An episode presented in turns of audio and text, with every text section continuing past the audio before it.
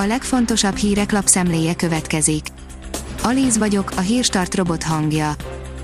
Ma január 16-a, Gusztáv névnapja van.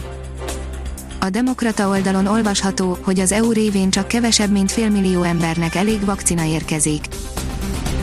Brüsszeli forrásból kevesebb mint félmillió embernek elegendő vakcina érkezik Magyarországra március végéig. A Szabad Európa írja, Covid kevesebb elhunyt Magyarországon, vita a kínai vakcina körül. Csökkent Magyarországon a koronavírus fertőzések és a kórházban ápolt betegek száma, a kormány új vakcinákat hozna Kínából, de emiatt aggódnak egyebek közt a nyugdíjas szervezetek, a megválasztott amerikai elnök a honvédelmi törvényt is alkalmazná a vakcinagyártás fokozása érdekében. A 24.hu írja, Gémesi György összeszámolta, mennyi pénzt vett el kormány a településektől.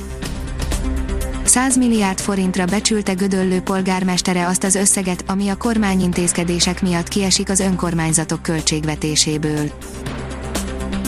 23 éves, dolgozó fiatalt interjú voltak a Hír TV-ben, de elfelejtették közölni, hogy ő a Fidelitas közép-dunántúli vezetője, írja a 444.hu.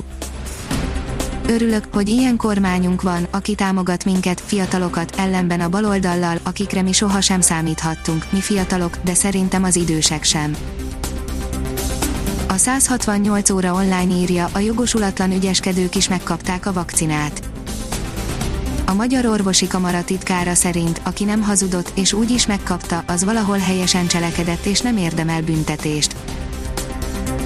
A Hír TV írja, újra szigorítanak Ausztriában ez a kötelezettség minden beutazni szándékozóra vonatkozik, beleértve az osztrák állampolgárokat is. Az Agroinform oldalon olvasható, hogy miért néz állandóan kelet felé az érett napraforgó, magyar kutatók megfejtették. Az ELTE, a Hamburgi Egyetem és a Magyar Tudományos Akadémia kutatói a korábbi elképzeléseket is magába foglaló környezetoptikai magyarázatot találtak arra, hogy a nap égi mozgását már nem követő érett napraforgó virágzat miért néz állandóan kelet felé. Jordan, én ajtót mutatnék Hamiltonnak, írja a formula. Manapság a Channel 4-nál elemzőként dolgozó Eddie Jordan a maga idejében meglehetősen kemény üzleti partnernek számított, ezen pedig úgy fest, hogy nem sokat változtatott az idő vasfoga. A privát bankár írja, az MNB és Mészáros Lőrinc cégének levelei felzaklatták a biztosítási alkuszokat. Az érintettek egy részében spekulációra adott okot, hogy a jegybanki megkereséssel egy időben a Mészáros Lőrinc kisebbségi tulajdonában lévő Hungarikum biztosítási Alkusz Kft. felajánlotta nekik, képviseli az érdekeiket.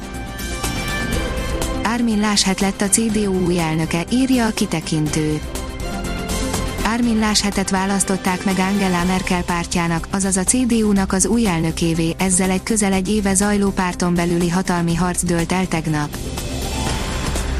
Az Eurosport írja, ismét csalással vádolják a Manchester City-t. Kamuálláson keresztül fizethettek az egyik utánpótlás játékos szüleinek. A kiderül szerint dermesztő hidegre figyelmeztetnek északkeleten.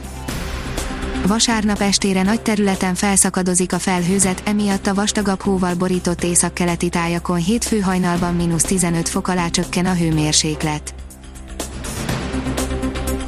A Hírstart friss lapszemléjét hallotta. Ha még több hírt szeretne hallani, kérjük, látogassa meg a podcast.hírstart.hu oldalunkat, vagy keressen minket a Spotify csatornánkon. Az elhangzott hírek teljes terjedelemben elérhetőek weboldalunkon is. Ha weboldalunkon hallgat minket, az egyel korábbi adás lejátszása automatikusan elindul, beállíthatja, hogy az összes korábbi adás, vagy csak az aktuális tematika hírei következzenek. Köszönjük, hogy minket hallgatott!